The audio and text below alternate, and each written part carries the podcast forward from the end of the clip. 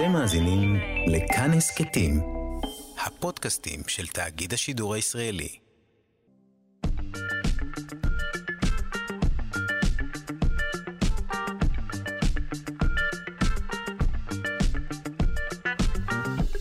שלושה שיודעים.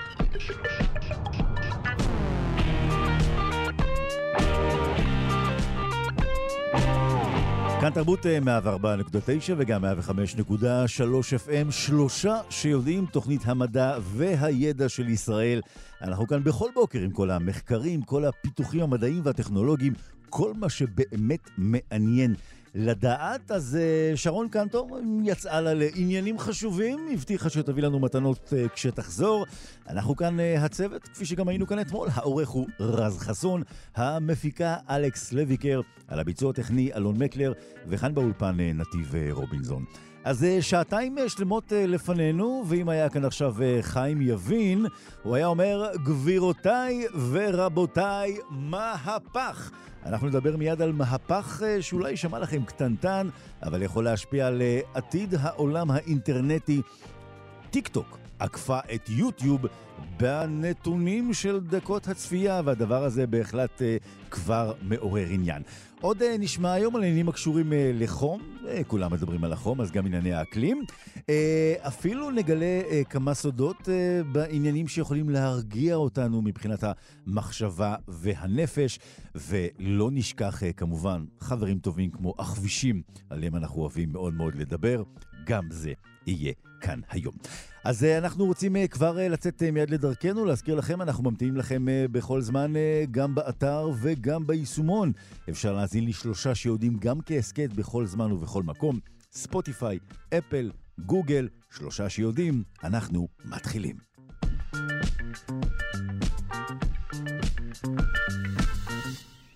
השיחה הבאה מיועדת אה, אה, לחקלאים שבינינו, אה, עוד ישנם חקלאים, אתם יודעים. אה, מתברר שדעות חלוקות בנוגע למי יכול להיקרא כאחד שעוסק בחקלאות. עכשיו מדובר על ראיות לכך שיונקים קטנים, המכונים גופרי כיס, שהם סוג של מכרסמים שבעיקר ככה בצפון אמריקה, הם עוסקים במה שניתן אולי להגדיר כעבודה חקלאית. הנדסה אקולוגית, עד כדי כך.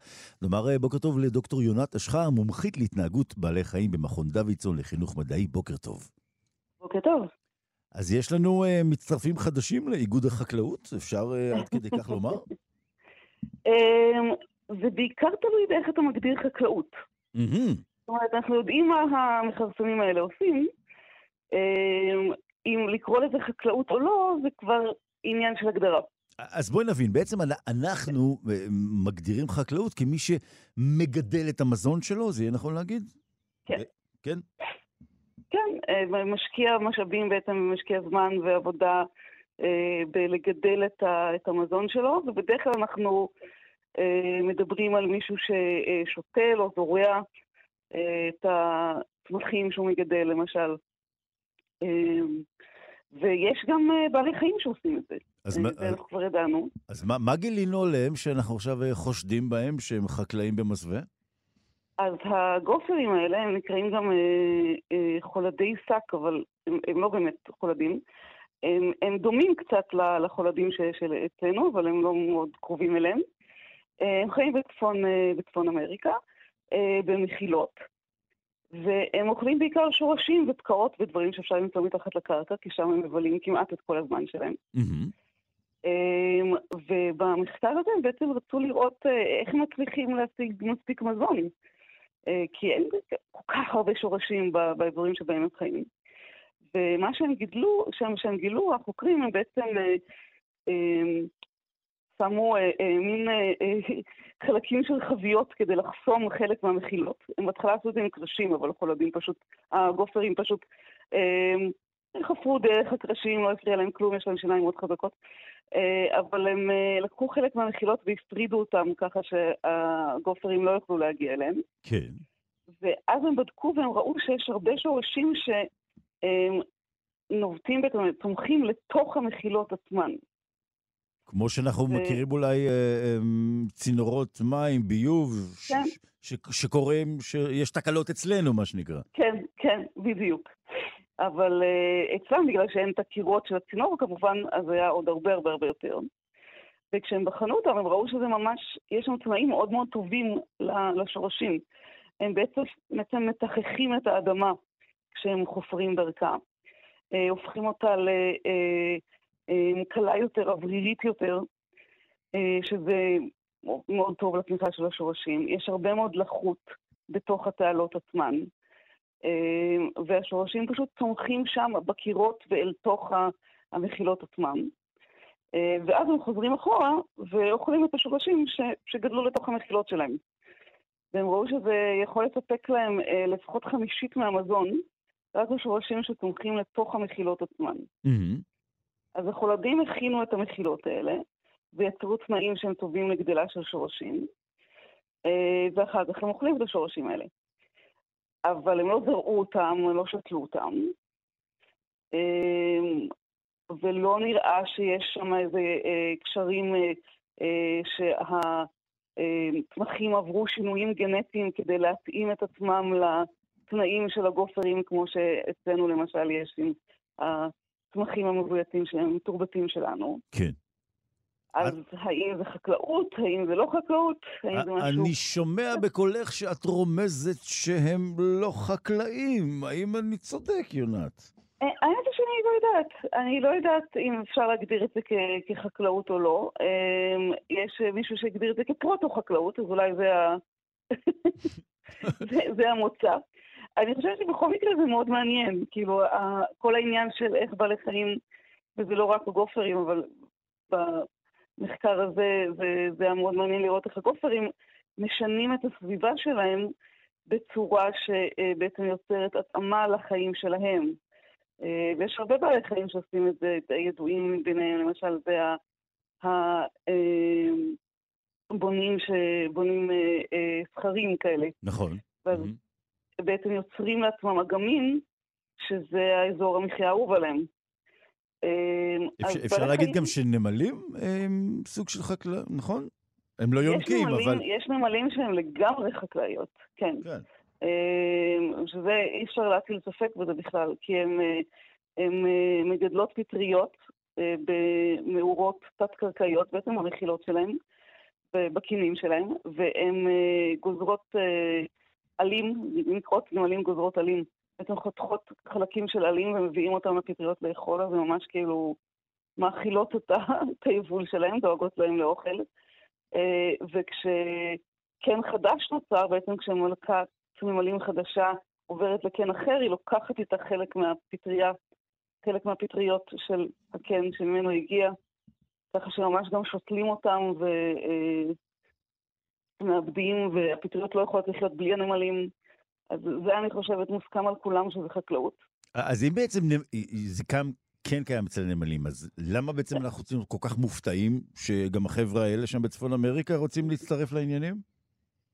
אה, כן, זה אולי לא באמת מפתיע. אה, זה כן היונק הראשון שגילינו שעושה אה, משהו שאפשר אולי לקרוא לו חקלאות. אבל אני חושבת שזה, שזה נכון מה שאתה אומר, אנחנו צריכים אולי... אולי זה קצת אנתרופוצנטרי מצידנו, קצת שוביניסטי, שוביניזם של בני אדם כזה, mm-hmm. שאנחנו חושבים שרק אנחנו יכולים לעשות את זה, אבל אם אנחנו מסתכלים מסביב, אז בעלי חיים משנים את הסביבה, מתאימים אותה לצורכיהם, מנהלים יחסי גומלין מאוד מורכבים עם יצורים אחרים בסביבה שלהם, צמחים ובעלי חיים אחרים. אה, כבר מיליוני שנים. אגב, גם טרמיטים אפשר להכניס, יונת, ברשימה של אלו ש... שעושים... טרמיטים, טרמיטים פחות עושים אה, אה, חקלאות, אבל הם בהחלט משנים את הסביבה שלהם. אה, בטילים הגדולים שהם, אה, שהם מקימים למשל. אז יש פה הרבה, אה, מה שהם באמת קראו הנדסה אקולוגית של שינוי הסביבה אה, בכל מיני צורות. הזכרנו באמת את, ה, את הצמחייה שככה פולשת למנהרות, ונתנו כאן את האנלוגיה של צינורות מים וצינורות ביוב. כן. אז המחקר, הוא, הוא נולד במקרה כי מישהו שם לב שזה קורה בצנרת, או שזה כבר היה... לא, מש... לא, זאת חוקרת שמאוד התעניינה בגופרים, mm-hmm. והיא התחילה פשוט לקחת דגימות מהאדמה שבה הם חיים ביער בפלורידה, והיא אמרה, זה, זה לא נראה לי הגיוני, אין, אין פה מספיק שורשים. אתה יודע, לחפור כל היום זה, זה עבודה מאוד, אה, שדורש הרבה מאוד אנרגיה. ובשביל אנרגיה צריך מזון. אה, והיא פשוט הסתכלה על הדגימות אדמה ואמרה, אני, אני לא רואה פה מספיק שורשים בשביל שהם יוכלו לקיים את עצמם. אבל הם בבירור כן מקיימים את עצמם, אז איך הם עושים את זה? אה, ואז היא הסתכלה על השורשים שצומחים בתוך, בתוך המחילות עצמן, ואמרה, אולי זה, ה... כנראה שזה הפתרון. מדהים.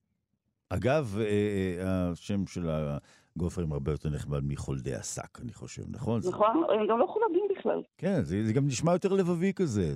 פגש, פגשתי חולד, זה, זה לא נחמד. פגשתי גופר, זה, הוא חקלאי, אתה יודע, אתה יכול להביא אותו לארוחת ערב ביום כן. שישי, זה מישהו שיש לו רזומה, זה כבר נראה אחרת.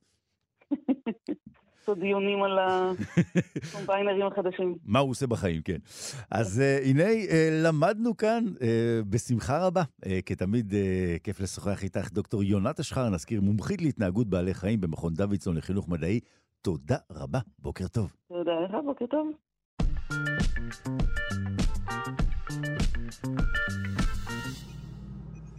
הכלכלה העולמית, אנחנו יודעים, אה, תלויה בנפט, אה, אפשר להפעיל לחץ, אה, כפי שאנחנו מכירים את ההיסטוריה, גם גז, ובקיצור, כל אותם דברים שאנחנו זקוקים להם כדי לייצר אנרגיה, אז כתמיד, ממשיכים לחפש את החלופות. עכשיו אנחנו רוצים לדבר איתכם על דלק מחיידקים.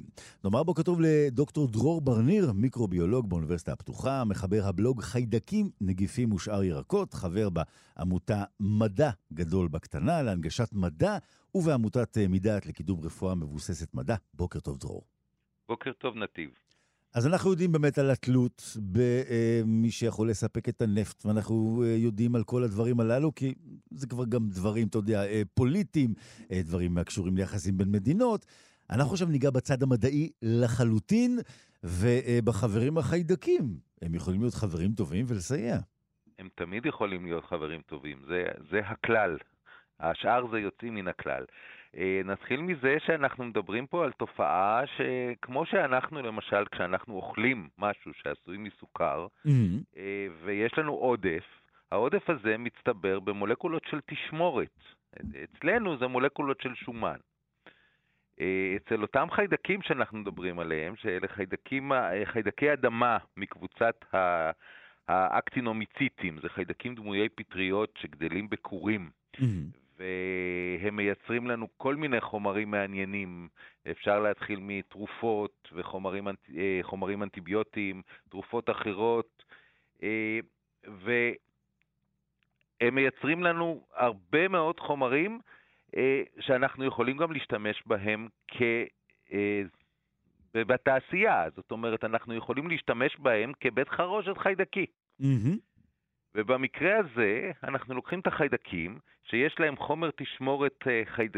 חומר תשמורת, שהוא אמנם חומצות שומן, הוא, כולל, הוא כולל גם חומצות שומן, אבל החומצות שומן האלה מחוברות טבעות פוליציקליות, אלה טבעות עתירות אנרגיה, זאת אומרת צריך להשקיע הרבה אנרגיה mm-hmm. אה, כדי לבנות אותן, וכתוצאה מכך הן יכולות לשמש בדלק סילוני, כי זו הבעיה שלנו פה.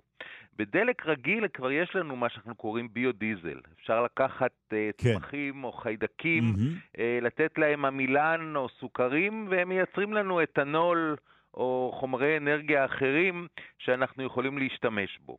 אבל כשאנחנו מדברים על, אה, על הצבא ועל, ה, ועל התעשיית דלקים ל, ל, לחלליות, כן, ולרקטות, כן. אז צריך דלק הרבה יותר מרוכז מבחינת האנרגיה שבו, ולכן אתנול והוא לא, והביודיזל הקיים היום לא מתאים. וכאן נכנסים לפעולה אותן תרכובות שאנחנו יכולים להפיק מהחיידקים. כי היות וככל שאתה משקיע יותר אנרגיה בבניית אה, החומר תשמורת שלך, כשהוא מצומצם בנפח, כמו במקרה זה של המולקולות שומן עם הטבעות ציקלופרופן, mm-hmm. אז אפשר להשתמש בזה אחר כך כדלק למטוסים ולרקטות אה, בצורה אה, מסחרית. אני מקווה, מסחרית זה, זה ממש... אה, אבל אתה יודע, בוא נבין, התהליך שאנחנו אה, אה, צריכים, אה, מה שנקרא, כדי להגיע לרגע הזה, אה, אתה יודע, אני מתאר לעצמי שהוא לא כל כך פשוט. נכון, אבל אנחנו כבר כמה שלבים מעבר, זאת אומרת, אה, כמה שלבים כבר שהיו בעבר. אנחנו עכשיו מסתכלים על מאמר שהתפרסם בחודש האחרון, ואנחנו בעצם רואים שהוא בעצם מסכם תהליך מאוד מאוד ארוך שהיה לפני זה. אז קודם כל, איתרו את החיידקים האלה, אוקיי? Mm-hmm. הם, אה, אנחנו מכירים תרכובות שמכילות ציקלופרופן אה, בשני מינים של חיידקים מאותה קבוצה. מה שהם עשו, הם בדקו מי זה האנזים שיוצר את התרכובות האלה. זה אנזים מיוחד שנקרא פוליקטיד סינטז, mm-hmm. והם פשוט חיפשו אותו בבנק הגנים. מה זאת אומרת בבנק הגנים? יש לנו היום המון חיידקים שכבר אנחנו יודעים את הרצף שלהם. ואז אם אתה מוצא את הרצף של האנזים הזה בבנק הגנים, זאת אומרת שזה חיידק שגם אם לא ידעת קודם שהוא מייצר את החומר הזה, אתה רואה לפי, לפי זה שאתה מוצא את הרצף שמקודד לאנזים, אתה יודע שהחיידק הזה מייצר אותו או יכול לייצר אותו. והם מצאו כמה מועמדים כאלה והתחילו לבדוק אותם, אחד-אחד. וככה בעצם אה, מוצאים וכך... קבוצות של סינתזות שאפשר אה, בעצם... בדיוק, והם מצאו את החיידקים, מצאו את, ה... את האנזים הזה בכמה חיידקים, הם מצאו את התוצר. בחיידקים עצמם הם הבינו שהם כנראה לא יוכלו לעבוד בצורה מסחרית, כי לא נוח. אז מה הם עשו? הם עכשיו לקחו את המערכת הגנטית, את הגנים שמקודדים לאנזימים, והעבירו אותם לחיידקים אחרים. בהתחלה הם ניסו אה, בחיידק E. coli, והם ראו שזה לא עובד להם טוב, mm-hmm. לכן הם עברו לעבוד לחיידק אה, מאותה משפחה של החיידקים שמייצרים, שנקרא Streptomyces coelicolor. אה, זה חיידק שקצת יותר קשה לגדל אותו מ E. coli, אבל הוא עדיין, כבר עובדים איתו המון בתעשייה והוא מייצר כל מיני חומרים אחרים. ובאמת הצליחו להפיק ממנו את החומר הזה בצורה יחסית טובה, והצליחו אפילו לשפר את היעילות של הייצור אה, פי 22 יחסית לייצור המקורי. פי 22? וואו. כן, כן. תשמע, אה, כשה, כשאנחנו... זה הרבה. התחילו להפיק את, ה, כן. אה, את הפניצילין בזמנו מפטריות, אי שם לפני כמאה שנה או קצת פחות, אז היו צריכים להגדיל את הייצור של הפניצילין מהתפוקה המקורית בפי כמה מאות ואלפים יחסית לתפוקה המקורית של הפטריה המקורית שהפרישה את הפניצילין. זאת אומרת, הדברים האלה קיימים ומוכרים, הטכניקות מוכרות, ואני מניח שאם בינתיים הצליחו פי 22, בהמשך יוכלו גם הרבה יותר. אז הפי 22, כפי שאתה אומר, אנחנו עוד בשלב הזה הרבה יותר, זאת אומרת, אתה הזכרת קודם את המילה ייצור מסחרי. ממש... אה, כן, זאת אומרת, עכשיו צריך לראות איך אנחנו לוקחים עכשיו את החיידק. תשימו לב, אנחנו כבר מדברים על חיידק מהונדס, כן. שמכיל בתוכו את הגנים האלה, ועכשיו, ואני מניח שבתנאי מעבדה הוא כבר מייצר את החומר. עכשיו צריך יהיה לעשות scaling up של המערכת.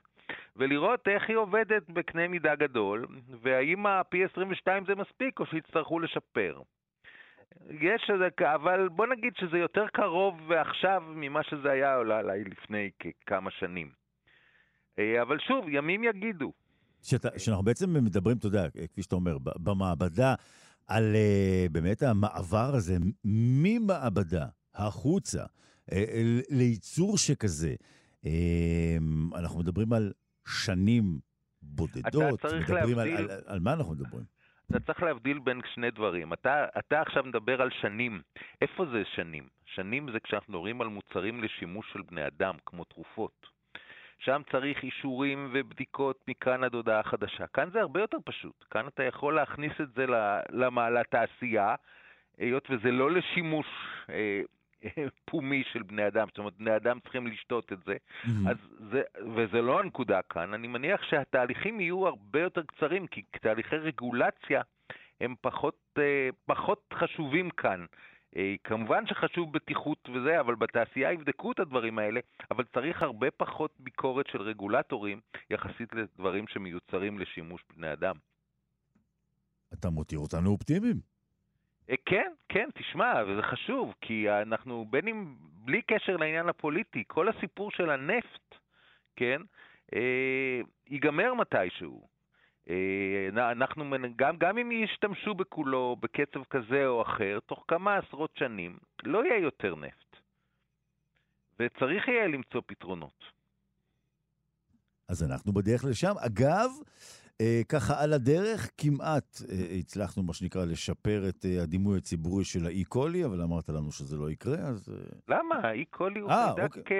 אה, חיידק שיש לו מוניטין טוב מאוד. אוקיי. זה שיש כמה זנים שלו שגורמים לו מחלות. בדיוק, אתה יודע. עדיין, זה עדיין לא אומר שהוא חיידק אה, רע באופן כללי. אתה אומר שבאופן? כללי, בסדר, לא... כולנו, כולנו חיים עם בערך 10 בחזקת 12 חיידקי אי-קולי בגוף שלנו. אנשים בריאים אני מדבר. אז בוא, בוא נחזיר לו את הדימוי הציבורי הראוי. והנה, אנחנו שולחים מבט אה, קדימה כמובן, אופטימי אפילו, אה, ורוצים לומר תודה רבה, דוקטור דרור ברניר, מיקרוביולוג באוניברסיטה הפתוחה, מחבר הבלוג חיידקים, נגיפים ושאר ירקות, חבר בעמותה מדע גדול בקטנה, להנגשת מדע ובעמותת מידעת לקידום רפואה מבוססת מדע. תודה, דרור. תודה לכם, יום טוב.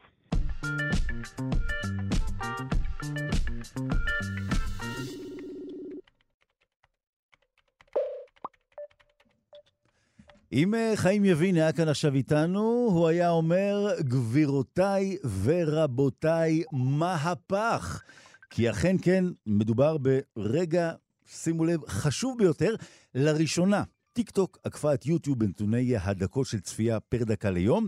אנחנו לא אומרים את זה בציניות. מדובר פה בהחלט אה, בסוג של מהפכה, כי הדבר הזה יכול לגרום לכך שפלטפורמת הוידאו הגדולה בעולם, והוותיקה יותר כמובן יוטיוב, אה, שגם שייכת לגוגל, היא עשויה לאבד את האחיזה שלה בדור הבא של משתמשי האינטרנט. נאמר בוקר טוב לדוקטור יובל דרור, חוקר, מרצה, סופר וסוציולוג של טכנולוגיה. בוקר טוב, יובל. אהלן, אהלן. אז הרגע הזה בהיסטוריה, אה, יכול להיות שאתה יודע, עוד אה, שנים יסתכלו אחורה ויגידו, היה אז באמת מהפך, ומשהו הולך להשתנות, כי דור שלם עכשיו אולי בכלל יפנה לכיוון אחר. כן, אז קודם כל בוא נעשה סדר אה, בנתונים. המהפך שאתה מדבר עליו הוא מהפך בגילאים מסוימים. הוא מהפך שנמצא בילדים, בילדים הצעירים מאוד, mm-hmm. ובמתבגרים, הייתי אומר, בני הנוער ו... שנות ה-20 לחייהם. אז קודם כל מדובר. בקבוצה... אבל שהם הדור הבא, יובל, הם בעצם. ללא ספק, כן, כן. ללא כן. ספק. יש פה דרמה, אבל בואו רק אה, נדייק אה, בדרמה. אז להגיד לחיים יבין לצאת מהאולפן? חיים, תרגע. הנה, חיים יצא מהאולפן. אוקיי. אז קודם כל מדובר בצעירים, א', ב', מדובר בנתונים שנלקחו מאיזושהי חברה שאוספת מידע על אה, משפחות ומה נותנים לילדים לראות ומה לא. אני, אני רוצה רק למסגר את הדרמה ולהגיד, כן, זה נראה שיש פה מגמה. ועכשיו השאלה, מה המשמעות של, ה, אה, כן. של, mm-hmm. של הדבר הזה. אז קודם כל צריך להגיד, זה כבר תקופה ארוכה, זה לא, אה, זה כבר נמשך תקופה ארוכה שהצעירים נמשכים יותר אה, לטיקטוק. ועכשיו באמת השאלה עד כמה זה דרמטי. תראה, בטיקטוק יש מיליארד משתמשים, בסך הכל מיליארד, ביוטיוב יש יותר משני מיליארד. יוטיוב היא פלטפורמה יותר גדולה. טיק טוק היא פלטפורמה שאוהבת סרטונים קצרים, בעיקר מבדרים. Mm-hmm. יוטיוב אוהבת סרטונים יותר ארוכים ויש מהרבה מאוד סוגים. ולכן אני חושב שהעובדה שצעירים הולכים ליוט... לטיק טוק, mm-hmm. היא לא נורא מפתיעה. זאת אומרת, mm. זה נראה די הגיוני שצעירים, אגב, שבעיקר הפלטפורמה העיקרית שבה הם משתמשים, הפלטפורמת חומרה היא טלפון סלולרי וטיק טוק היא פלטפורמה סלולרית, כל הנתונים האלו הם הופכים את הסיפור הזה לסיפור של כן, כאילו ברור, זאת אומרת, כאילו, למה, דה, למה אתם לא כאילו, יעשו את זה? בדיוק, כאילו. בדיוק, זה, זה, זה כמעט מתבקש. זהו, חיים יבין כבר יצא מהבניין ונסע הביתה, גמרנו. אוקיי, מה לעשות? אז אה, בוא, בוא אבל, אתה יודע, אה, אה, שמנו את הכל ככה בפרופורציות, ובוא נבין, כי כשאנחנו מדברים באמת על היוטיוב ששייכת לגוגל, ובכל זאת, אתה יודע, מדובר פה יחסית לטיקטוק, האליטות הוותיקות, אתה יודע, באופן יחסי, כן. האליטות הוותיקות צריכות כבר להתחיל לחשוש? תראה, אנחנו רואים תופעה שבכלל קיימת באינטרנט, והיא של ה... אמ, אני אגיד את זה כך, האינטרנט מזדקנת בקצב מהיר, קצת כמו, קצת כמו כלבים. כל שנה באינטרנט היא הרבה מאוד שנים בשנות אדם. אני לוקח אותך רגע למקום אחר. אוקיי. לפייסבוק okay. גם יש בעיה, נכון? נכון. נכון. פייסבוק גם מאבדת את הצעירים. פייסבוק ויוטיוב הגיעו לעולם פחות או יותר באותה תקופה. זאת אומרת, אנחנו רואים שבחלוף פחות מ-20 שנה. שתי, שתי החברות האלה הן עוד לא בנות 20, התחלף דור, דור וחצי, והדור שבא אחרי הבום הגדול של החברות האלה שהתרחש בסוף שנות האלפיים, ראשית העשור השני, 2010, 11, 12, 13, הדור שבא אחריו כבר מסתכל על הדבר הזה ואומר, קצת זקנים יש שם, yeah, כן, יש שם את הזקנים, ולכן הם מחפשים משהו אחר. אז אנחנו רואים את זה קורה לפייסבוק, אנחנו רואים את זה קורה ליוטיוב, ובשני המקרים מדובר בפלטפורמות שיש בהן מיליארדי משתמשים. גם בפייסבוק יש שלושה מיליארד, ביוטיוב יש שני מיליארד. זאת אומרת, מדובר בפלטפורמות מאוד מאוד פופולרית, ועדיין הצעירים, הילדים, מסתכלים על הדבר הזה ואומרים, אנחנו רוצים מקום משלנו. Mm-hmm. במקרה של טיק טוק, צריך להגיד את האמת, מדובר באמת באפליקציה פלאית. מבחינת היכולות שלה, האלגוריתם שלה, הוא הופך דברים לוויראליים בצורה סופר מהירה, הוא אה, מייצר אה, סוג חדש של ביקוש לסוג חדש של יצירתיות, וכל הדבר הזה מושך מאוד צעירים, ואני אגיד רק עוד מילה אחת, כן. הקורונה.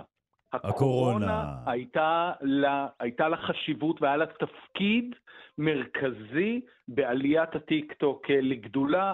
צעירים נשארו בבית, לא הלכו לבית ספר, הטלפון הסלולרי הפך לדבר שסביבו החיים שלהם הסתובבו, וכאשר יש שם אה, פלטפורמה כל כך ויראלית וכל כך מדבקת כמו טיק טוק, המהפך הושלם. תחזיר את חיים יבין. שמע, אתה אותו. אה, מעלה עכשיו חזרה את תיאוריית הקונספירציה שהסינים, mm. הם הפיצו את הקורונה, אבל לא בשביל למכור מסכות, אלא בשביל שהטיקטוק יכבוש את העולם. חביבי, הקונספירציה פה אה, באמת במגמה רצינית. אבל אם אנחנו אה, אה, מסתכלים באמת על האופן שבו אנחנו צורכים, אז שמע, אה, דיברת פה על, על המיידיות, על הסרטונים הקצרים. זאת אומרת, הסבלנות שלנו, של הדור הצעיר בעיקר, היא, היא היום מאוד מוגבלת. תן לנו סרטונים של כמה שניות וזהו, מעבר לזה אין לנו כוח. מה זה אומר עלינו? אמ, כן, זה, זה בדיוק מה שזה אומר עלינו. צריך להגיד, גם בטיקטוק יש שינוי.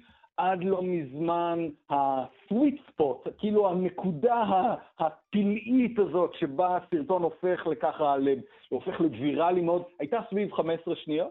15 שניות, זה כל מה שהיית צריך בטיקטוק, שזה די מדהים, mm-hmm. אבל ככל שהזמן עובר, הסרטונים הופכים להיות יותר ויותר ארוכים. היום ה sweet spot נמצא 10 שניות יותר מאוחר, אתה כבר צריך 25 שניות. בעבר טיק טוק הגבילה את ה... סרטונים לדקה, ואז שלוש דקות, היום כבר עשר דקות. זאת אומרת, ככל שפלטפורמה מתבגרת והופכת להיות יותר בשלה, גם הזמן, ש...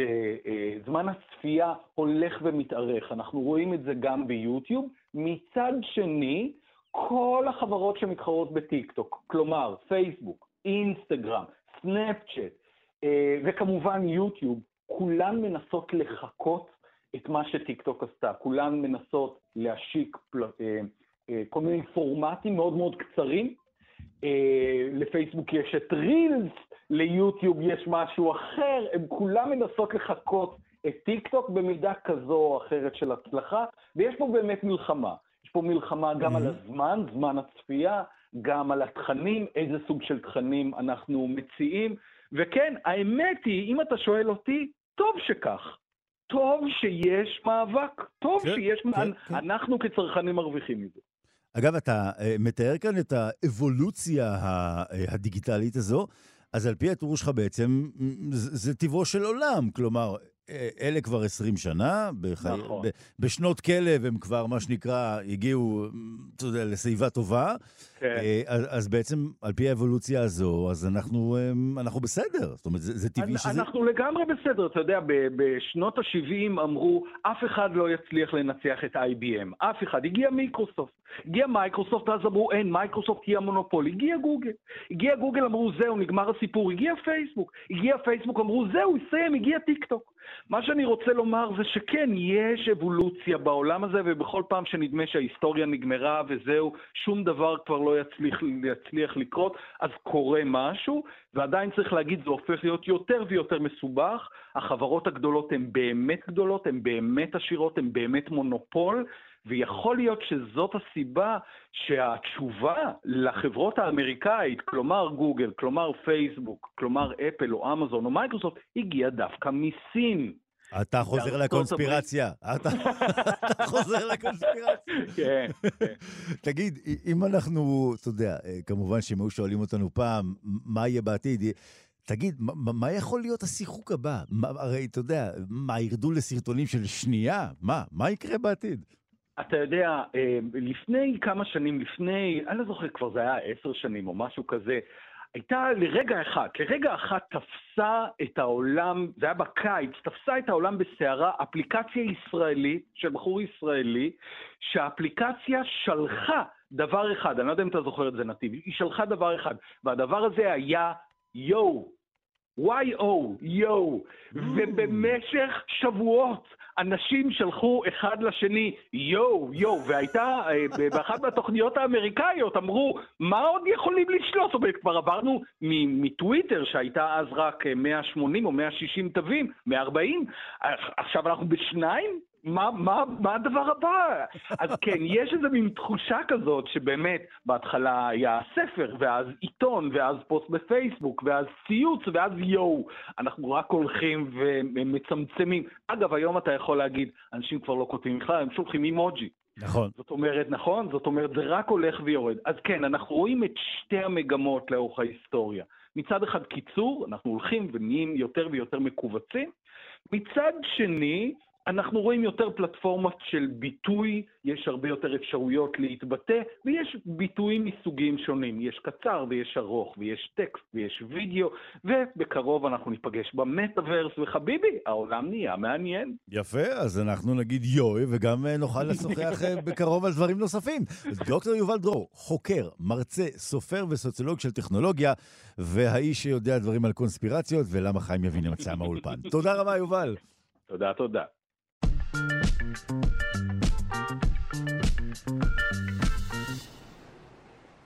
כולם מדברים על החום, כמה חם, כמה חם. אז צאו וחישבו מה קורה אם הייתם עכשיו למשל בברצלונה, אוקיי? לנו כאן יש מזגן באולפן, אם אתם עכשיו במכונית, יש לכם מזגן במכונית, תגיעו לעבודה, יש מזגן בעבודה, תחזרו הביתה, יש מזגן בבית. לא בכל מקום, בייחוד באירופה זה כך. אז הנה למשל עכשיו ברחבי העיר ברצלונה, אה, הוקמו מקלטי אקלים. שבהם יכולים התושבים אה, למצוא את המפלט אה, מפני הקיץ החם שם אה, ברחובות. נאמר בוקר טוב לדוקטור עדי לוי, מהאגודה הישראלית לאקולוגיה ולמדעי הסביבה וראש החטיבה לסביבה וקיימות במכללה האקדמית אחווה. בוקר טוב, עדי. בוקר טוב. אז בוא נחשוב עכשיו שאתה ואני הולכים לנו ככה ברחובות ברצלונה, חם לנו ואתה אומר לי, נתיב, בוא מהר, כי בקצה הרחוב יש מקלט אקלים. מה זה מקלט אקלים? אוקיי, okay, אז בעצם, אה, כמו שאמרת בפתיח, בלא מעט ערים באירופה אה, אין מיזוג בכל, בכל מבנה, בטח לא בכל בתי המגורים, וגם לא בכל המבנים הציבוריים mm-hmm. או החנויות. וכמו שאנחנו אה, רואים יותר ויותר לאחרונה, גלי חום באירופה עם מעל 35 מעלות, אפילו לכיוון ה-40, 41 מעלות, זה כבר דבר שקורה כמעט כל שנה, כמעט כל קיץ, לפעמים ביוני, לפעמים ביולי, והדרך, אה, זה האמת לא הדרך הטובה ביותר, כן, אבל זה דרך מסוימת להתמודד עם המצב הזה, זה בעצם אותו מונח שהזכרת, מקלטי אקלים. Mm-hmm. בעצם העיר ספציפית, ברצלונה, אבל גם בפריז עושים את זה, ובערים נוספות מתחילים לעשות את זה, החליטה בעצם שכמו שאצלנו יש מקלטים לשימוש אחר עם התראה אחרת וטווח נכון, אחר נכון, של כן, מרחק, כן. לצערנו, שם בעצם ייעדו מבנים ואזורים במרחב הציבורי, אזורים מוצלים, אזורים עם צמחייה, עם אה, גגות אה, ירוקים, עם אה, קירות ירוקים, כל מיני אזורים שבהם התכנון מאפשר לאזור להיות קריר משמעותית מאשר הסביבה, סדר גודל של עד 26 מעלות לכל היותר, mm-hmm. ואזורים גם שנגישים יחסית לאותם תושבים. בעצם הכוונה היא של... 90% מהתושבים יהיה מקלט אקלים כזה במרחק של עד 10 דקות הליכה מהבית. אה, זה אומר שזה זה כמובן לא יכול לשמש אותם כל הזמן יום-יום, אבל זה מיועד בעיקר לאותם גלי חום אה, שמתרחשים, לפעמים זה כמה ימים, ובעצם בשעות החמות ביותר, שיהיה לתושבים לאן, אה, לאן ללכת כדי להתמודד עם החום, אם אין להם אמצעי אחר להתמודד איתו בבית. אה, ומה שעשו בברצלונה ממש בשנה האחרונה, אה, עלו מ-70 מקומות כאלה, 70 מקלטי אקלים, ל-163. ממש וואו, אה, וואו. הגדלה משמעותית של ההיצע של אותם מקלטי אקלים.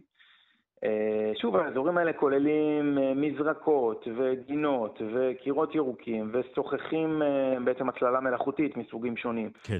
והצללה סולארית, בעצם פאנלים סולאריים שעושים באמצעותם קירוי, דרך אגב אפשר לעשות את זה אפילו לחניונים, לכל, לכל שטח פתוח ש, שאפשר לייצר בו דו-שימוש, גם ייצור של אנרגיה וגם שימוש נוסף. אה, ו, ו, והמטרה פה היא באמת אה, לא להתמודד עם שינוי האקלים או להאט אותו, אלא ממש להתמודד נקודתית עם אותם אירועי גלי חום, mm-hmm. שעלולים להיות גם קטלניים, כמו שאנחנו אה, נכון, שומעים נכון. חדשות לבקרים. במיוחד לקשישים וגם לילדים קטנים, תינוקות, שוויסות הטמפרטורה אצלם בגוף הוא לא אופטימלי. עכשיו, אנחנו יודעים שגם בפריז החלו אה, אה, לקדם אה, מיזם דומה. אני רוצה לשאול אותך, המיזמים הללו הם חלק מאיזושהי מערכה כוללת, או שזה פתרונות נקודתיים? כי מערכה כוללת אמורה, אתה יודע, לפעול להצללה, תכף ניגע גם בישראל שלנו, בכלל להרבה יותר אזורים מוצלים. זאת אומרת, אנחנו מדברים כאן על מה שנקרא אד הוק, הרגע בוא נפתור את הבעיה, או שאנחנו בכלל מסתכלים ברחב יותר? אז זה פתרון שהוא באמת אה, נותן פתרון נקודתי לאוכלוסיות שלא עומד לרשותם או, או אין להם בכלל באזור את האפשרות אה, להיכנס למרחב ממוזג, מרחב התגוננות, מה שנקרא, מגלי mm-hmm. חום, ובמיוחד אה, בשעות החמות ביותר.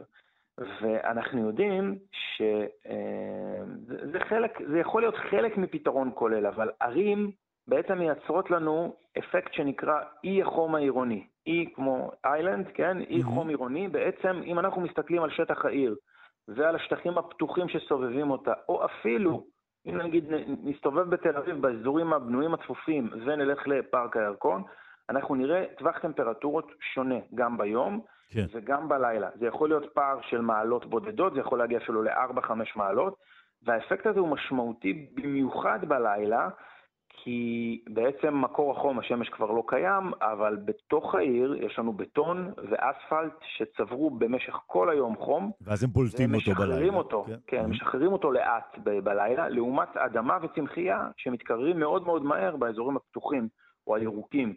אה, מסביב לשטח הבנוי, ולכן השטח הבנוי חם גם ככה בכמה מעלות נוספות. ואז מה אנחנו עושים? מפעילים כולנו מזגנים. המזגנים בעצם שואבים את החום אה, מחוץ לבית שלנו ופולטים אותו החוצה, מחממים עוד יותר את הסביבה הבנויה, אה, אבל בסיטואציות מסוימות זה הפתרון, הפתרון היחיד שנשאר לנו, כן? כי, נכון, כי, נכון, בוודאי. כי אנחנו לא יכולים לשנות תכנון של עיר שכבר נבנתה. אבל יש לא מעט דברים שאפשר לעשות ברמת התכנון עוד לפני שבונים. אה, זה שימוש בחומרים מסוימים, זה גגות לבנים או גגות עם פאנלים סולאריים, זה אה, משטחים בהירים יותר באזור הבנוי, זה עצים. שמענו על, על הפתרון החדשני הזה, עצים. רציתי לשאול אותך באמת, הזכרת את תל אביב. כן. אה, שמע, רחובות שלמים אתה הולך ואין לך צל. אין נכון, צל. אז, אז בתל אביב יש עוד אה, שדרות כאלה ואחרות, רוטשילד ושדרות אחרות, נכון, אבל, מוצללות אבל עם עצים. אם אתה לא הולך בשדרה, אתה... נכון. אז... אה, שלא לדבר על, דוגמה, תחנות, על תחנות אוטובוס. שזה... קח לדוגמה את כיכר הבימה, שעוצבה ובעצם אה, פרויקט מאוד מאוד גדול, אבל אין שם צל. ואנחנו נמצאים על, על גבול המדבר עם קרינת שמש מאוד מאוד חזקה. אה, גם בהקשר הבריאותי של סרטן עור וחשיפה לקרינה מאוד מאוד חזקה, אבל גם בהקשר האקלימי והנוחות, נוחות הטרמית שאנחנו הולכים במרחב, ואנחנו הולכים במרחב מוצל, במיוחד אם זה מוצל על ידי עצים שמאדים מים בעצם מהשורשים כלפי מעלה לאוויר ויוצרים לנו גם צל, אז אנחנו פשוט נהנים מטמפרטורות נמוכות יותר, ממרחב שמאפשר הליכתיות, אז לא צריך להניע את הרכב לכל דבר קטן, אפשר ללכת ברגל כמה מטרים כי לא נמסים בשמש בדרך, ואת זה אפשר לשלב עם הצללות מסוגים אחרים, כמו פרגולות או סככות או, או, או כל מיני הצללות נוספות מלאכותיות, ולייצר, בעצם הדבר הנכון הוא לייצר מרחב כמה שיותר מוצל במרחב הציבורי, ברחובות, בגנים הציבוריים, כדי שבאמת אנשים יוכלו להשתמש בהם אה, בחודשי הקיץ, כן. שהולכים ומתארחים מיוני או סוף מאי כבר ועד אה, אה, אוקטובר, אפילו סוף אוקטובר, אנחנו פה באקלים קיצי לחלוטין, מזג אוויר קיצי, ולכן אנחנו צריכים שהמרחב הציבורי יהיה מותאם לזה. הזכרת, הזכרת באמת פה את המילה תכנון, שצריכים לתכנן. כן. אני שואל אותך, לשאול אותך שוב על תחנות האוטובוס למשל. תחנות האוטובוס הן לא, אין שם צל. יש ספסל? כן. אני מדבר על התחנות בתל אביב לצורך העניין, אני לא אה, ספציפית. אני יכול להשלים לך תחנות אולי בכל גוש דן, יש תחנות אה, מסוימות שבאמת מוצלות בצורה טובה, אבל יש הרבה מאוד תחנות, שאין בהן צל. כמו שאמרת, הן כן. או אה, שלט של תחנה, או שלט וספסל, ולפעמים אפילו יש מין גגון כזה שלא ש... מכסה... הוא גגון לא נוי. גשם, כן, זה, שמש, כן? זה גגון נוי. הוא גגון זה... נוי שנועד להצל על הפרסומת שעומדת שם, ב... כן. ב... אה, כן, אבל לא על המשתמשים. אז זה נכון. אז, אז בעצם מה? אנחנו צריכים היום שגורמי התכנון, שמי שיושב בוועדות, יוכלו להתוות איזושהי מדיניות שאם אתה לא עומד בה, אתה לא תקבל את האישורים? מה אפשר לעשות בעצם? אה, אפשר בעצם אה, לעשות כמה, להשפיע בכמה רבדים. אחד, קודם כל המתכננים אה, הצעירים יותר מודעים לזה יותר, אבל צריך באמת להמשיך וגם באוניברסיטאות ובכל מקום שלומדים תכנון, להנחיל את העקרונות האלה של מרחב ציבורי מוצל הרבה יותר קל. את האקלים אנחנו לא יכולים לשנות בהיבט התכנוני בצורה הזאת, אבל אנחנו יכולים בהחלט לגרום לזה שהמרחב הציבורי והפרטי גם איפה, בתוך הבית שלנו, כן, יהיה הרבה יותר mm-hmm. נעים ונוח ונצטרך להפעיל פחות מזגן ונוכל להסתובב יותר בחוץ ופחות נניע מכוניות שגם פולטות חום וגם מזהמים. אז uh, בעצם ברמה התכנונית, קודם כל המתכננים עצמם, זה גם מערכת התכנון הישראלית וגם השיקולים שעומדים בעצם בראש תהליכי התכנון. המרחב הישראלי בשנים, ברוב השנים האחרונות תוכנן כמרחב שנועד לאפשר תנועה למכוניות, לכמה שיותר מכוניות. נכון, ולא אה, להולכי הרגל. לא נכון. לתחבורה ציבורית, לא להולכי הרגל, אה, ולכן, אה, וזה משתנה בשנים האחרונות קצת, לא בקצב מספיק מהיר, אבל משתנה. ו, ואם אנחנו רוצים באמת להיות כמו מדינות ב, במפרץ הפרסי, שלא יוצאים מהמזגן לרגע כי, כי אי אפשר, אז אנחנו בדרך לשם. אבל אה, כי גם הטמפרטורות יעלו וגם התנאים אה, בסך הכל של המרחב הציבורי הם לא טובים כרגע. אבל אנחנו צריכים בשנים הקרובות, בעשור הקרוב, לעשות את השינוי המשמעותי מאוד הזה, בטח בתכנון חדש, אבל גם בתכנון הקיים, להוסיף עצים, להוסיף הצללות, לבנות מחומרים שהם מתאימים, שהם לא רק יפים מבחינת נראות, אלא שהם באמת כן. מתאימים mm-hmm. האקלים שבו אנחנו חיים ועוד נחיה בשנים הבאות. דוקטור אה, עדי לוי, אה, כמשב אה, רוח מרענן היית לנו כאן בשיחה הזו. הנה קצת דבריך מיזגו לנו פה את מזג האוויר. תודה רבה. בואו נזכיר מהאגודה הישראלית לאקולוגיה ולמדעי הסביבה, וראש החטיבה לסביבה וקיימות במכללה לאחווה, נאחל לך יום צונן וקריר. בהחלט, המשך יום צונן.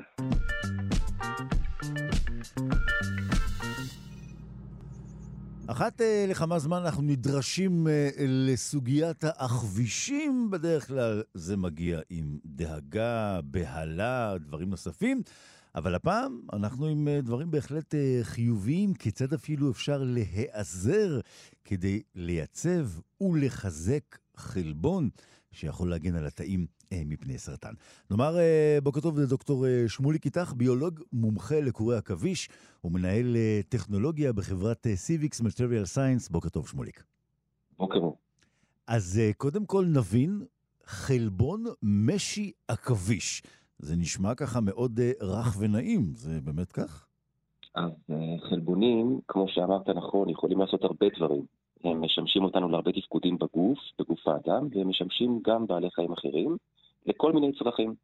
אז הם גם מעורבים בתיקון נזקי DNA אה, ועוד אה, תפקודים שקשורים במניעת אה, סרטן והתפתחותו, וגם במקרה של העכבישים, ביצירת הסיב החזק בעולם, שהוא כור עכביש. ובכתבה המאוד מעניינת שנחשפתי אליה דרככם, עשו חיבור אה, לא, לא אינטואיטיבי בין שני עולמות mm-hmm. מאוד לא קשורים של חלבונים, מפני ש... בכור העכביש, אה, שהוא שוב סיב מבני, והחלבון הוא מבני, אה, יש מערכת שהתפקוד שלה צריך לתווך מעבר של חלבון מסיס, הוא נוצר בצורה בדידה ומסיסה, mm-hmm. ולהפוך אותו לקומפלקס לא מסיס וחזק, הוא הכור שאנחנו רואים בעיניים. כן. תשאל מה הקשר לחלבון שהזכרת, שהשם שלו הוא פי 53, שאם הוא לא עובד טוב, אז יש לנו סיכוי מאוד גבוה לקבל סרטן ו... ולחלות בו בצורה קשה. אז, אז איך, איך נולד הרעיון? מי בא ואמר, אוקיי, בוא ניקח את uh, פי 53, נחזק אותו עם קורי עכביש ואנחנו מסודרים. הרי כפי שאתה אומר, על פניו זו מחשבה שלא צצה כשאתה קם בבוקר ושותה קפה. לכן היא התפרסמה מפני שהחוקרים הם באים מתחום הסרטן. ובסרטן אה, אם בוחנים אנשים שחלילה קיבלו סרטן, החלבון שיש, שיש את הסיכוי הגבוה ביותר לקבל בו מוטציות, שיודעים את זה בדיעבד, הוא פי 53. זה חלבון שהוא הוא, הוא הנחקר המרכזי בתחום mm-hmm. הסרטן, כן. ויש הרבה הרבה עניין סביבו. עכשיו, מה הסיפור של החלבון הזה? יש לו הרבה סיפורים, אבל שני דברים מקריים. אחד, הוא מיוצר בכמויות קטנות יחסית למה שחלבון מיוצר בדרך כלל. והוא לא שורד הרבה מאותו הרגע שהוא נוצר. זאת אומרת, יש לו זמן מחצית חיים קצר, וזה גם בגלל שיש לו אזור N-טרמינלי, אה, זה אומר שהוא מופיע בהתחלה שלו, mm-hmm. שהוא בהגדרה unfolded, זאת אומרת, יש לו מבנה לא מוגדר.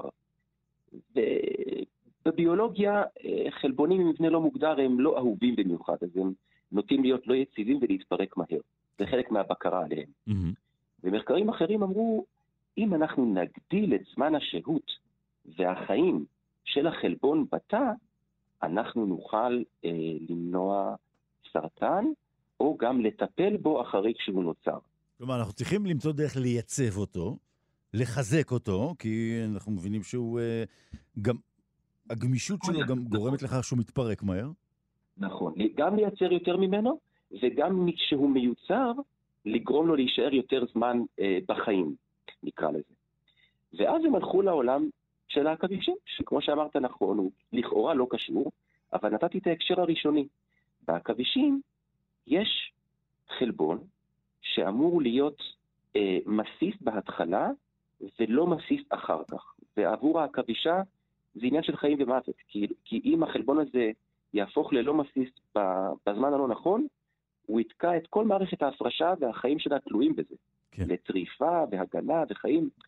ומי שעושה את זה שם, זה אזור מסוים בחלבון שלה, שנקרא N-term, זאת אומרת, הוא הפקק ההתחלתי של החלבון שהופך לכור עכביש, mm-hmm. וכל תפקידו בחיים כנראה הוא להיות הטריגר שמשמר את המצב שבו החלבון, ממצב שבו החלבון הוא מסיס, למצב שבו אומרים לו, קדימה, אל תהיה מסיס. אז לקחו רק את האזור הזה מחלבון קור עכביש, לא את כל החלבון, הלבישו אותו על התחלת החלבון האנטי-סרטני פי 53, וראו נפלאות. זו הייתה הפתעה מאוד, אה, מאוד נעימה, מפני שמצד אחד גם החלבון נוצר בכמות הרבה יותר גבוהה, עד פי עשרה, mm-hmm. וגם הוא אימץ, עשו בדיקות של המבנה שלו אחרי שייצרו אותו יחד עם, החל... עם, ה... עם הדומים. תפקודו הביולוגי נותר כשהיה? אז זה הדבר השלישי. אז, אז הוא גם אימץ מבנה קומפקטי ולא unfolded, mm-hmm. וגם שימר את התפקוד שלו. זה נהדר. אז, אז המיזוג הזה בעצם, אה, אה, מה שנקרא, אה, מהבחינה הזו, הם רק משפר, זאת אומרת, הם, הם ממש הצליחו, אתה אומר, לקדד את הרצף של אותו קטע בלעדי שהם היו זקוקים לו. זאת אומרת, גם כאן בעצם, אה, אם לא היו מקדדים את המקום הנכון, אז היו חלילה יכולים להגיע לתוצאה אחרת לגמרי. לקחו את האזור מחלבון כור עכביש, הוא בגודל של 130 חומסות אמינו, הלבישו אותו על ההתחלה, אגב, למשל, שהלבישו אותו על הסוף של החלבון, זה לא נתן את אותו תפקוד. כן. שמו אותו על ההתחלה, הראו את זה בחיידקים, שזה פחות רלוונטי לנו, ואז הלכו גם לתאים, תאי גרצינומה, והראו שהוא נמצא במקום שלו ועושה את התפקוד שלו, אבל קצת לצנן, זה עצר שם, זאת אומרת, זה עצר בתאים. זה מה שנקרא אין ויטרו, זה עוד לא בעל חיים שלם, זה עוד לא תרופה, אבל זה חיבור מאוד מעניין שנותן פתח למחשבה אחרת, לכיוונים חדשים. אתה אומר זה עצר כאן. אה, מאיזו סיבה בעצם, למה כאן אנחנו אה, אה, עוצרים ולא יכולים אה, כבר, אה, אתה יודע, לדהור במחשבות ובחלומות קדימה, להתגבר על הדבר הזה? כי בביולוגיה יש, אה, יש שלבים, מעלים בקודש ואין מורידים, עולים לאט לאט, ובחיידקים זה הכי פשוט וזול ומהיר, ואז עולים לתאים. אם אני ארצה להמשיך הלאה, זה פשוט טווחי זמן הרבה יותר ארוכים. אה, לייצר עכבר שהוא מוטנט לגן הזה לוקח הרבה יותר זמן, זה לא לגדל תא שמתחלק כל יום, עכברה שממליטה כעבור כמה חודשים וברירה של צאצאים. בקיצור, זה ניסוי הרבה יותר מורכב. כן. בהחלט יכול להיות שזה יהיה המשך שהם יבחרו בו. אגב, אה, אה, אומרת שם החוקרת במאמר, אה, שמה שנקרא, הטכניקה, אנחנו עדיין רחוקים, היא אומרת, מלהרוג תאים סרטניים אמיתיים, אבל זה משהו שאנחנו רוצים לעשות, והרעיון מעניין מאוד. זאת אומרת,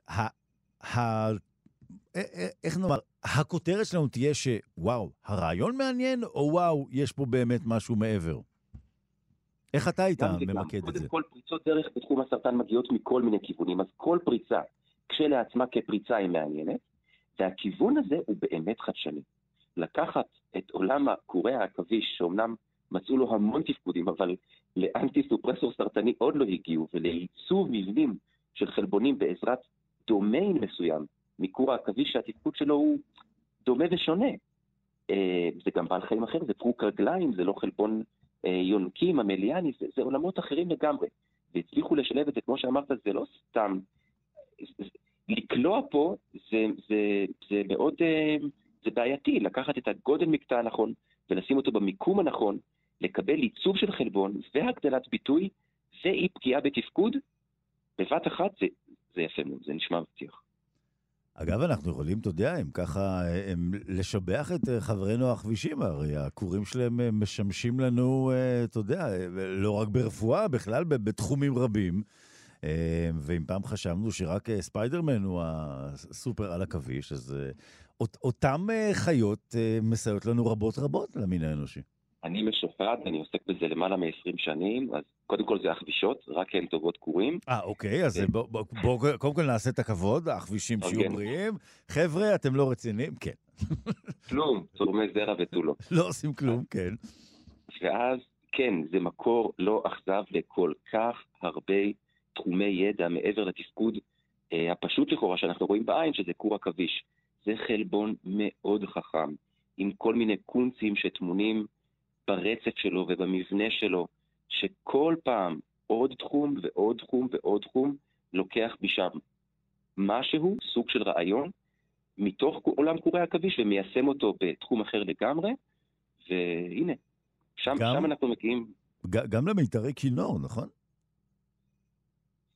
ברגע שיש לך חוט שהוא בחוזק מסוים, אז הרטט שלו ביחס לעובי שלו וכולי, זה משהו שהוא גם תהודה וגם פעם הקודמת בתוכנית התראיינתי על, על אה, תקשורת שנובעת בכלל מרטט. mm-hmm. שזה עולם, החפישות חוות את העולם בצורה של רטט, זאת אומרת, הן יכולות לדעת מה גודל הטרף שנתפס ברשת, ומעוצמת הפגיעה, משקלו וסוגו, ואם הוא עדיין נלחם הוא כבר עומד להיכנע ואפשר להתקרב, ועולם שלם שהיא חובה רק בזכות רטט של הרשת.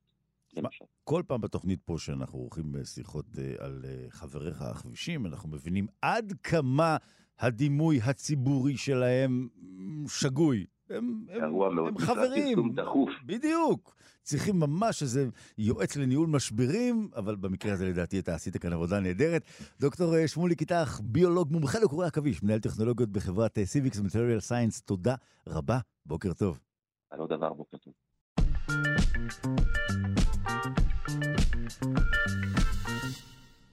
אם חשבתם שארכיאולוגיה זה הדבר הכי רחוק מעניינים דיגיטליים, אז כדאי אולי שתחשבו שוב. כי ארכיאולוג זה לא רק אותו אחד שעומד לו שם הם, באמצע השדה וקצת אה, אה, חוצב לו בתוך האבנים. הוא יכול גם לעשות זאת בעזרת המחשב. איך זה עובד? אנחנו נגלה בעזרתו של דוקטור אה, גדי הרצלינגר מהמעבדה לארכיאולוגיה חישובית באוניברסיטה העברית. בוקר טוב, גדי. בוקר טוב. אז אנחנו מדברים על תוכנה אה, שמאפשרת ניתוח דיגיטלי של ממצאים עתיקים. אז אה, קודם כל, כמו שכבר אה, אמרתי כאן, שברנו את הדימוי הארכיאולוגי-ארכיאולוגי, נכון? ארכיאולוגיה זה גם הייטק. אה, נכון מאוד. בהקשר הזה, המד... המעבדה שלנו אה, באוניברסיטה העברית, אה, בראשות פרופסור ליאור גרוסמן, בהחלט נמצאת בחזית המחקר הדיגיטלי. מי שיבוא לבקר אותנו כאן יראה בעצם משהו שדומה יותר אולי לחברת הייטק מאשר למעבדה ארכיאולוגית כפי שנקרא. שברת את ליבם של מעריצי אינדיאנה ג'ונס, תראה מה עשית, באמת, זה לא, חלילה וחס. נזק חסר תקדים. אז אנחנו מדברים באמת על תוכנה ואפשר ממש למדוד זוויות ומרחקים קטנטנים בכלי אבן שמוצאים, כל דבר בעצם. Uh, בדיוק, אפשר uh, בעצם לבצע את אותן המדידות שהיו מבוצעות uh, באופן מסורתי בעזרת סרגלים או קליפרים בצורה א' הרבה יותר מדויקת ואובייקטיבית אבל מעבר לכך אפשר לקבל uh, uh, מדדים שהם היו מעבר uh, להישג ידם של השיטות המסורתיות, uh, דברים כמו מרכז המסה של החפץ, או היבטים כגון uh, סימטריה או הרגולריות של הקצוות בכלי אבן.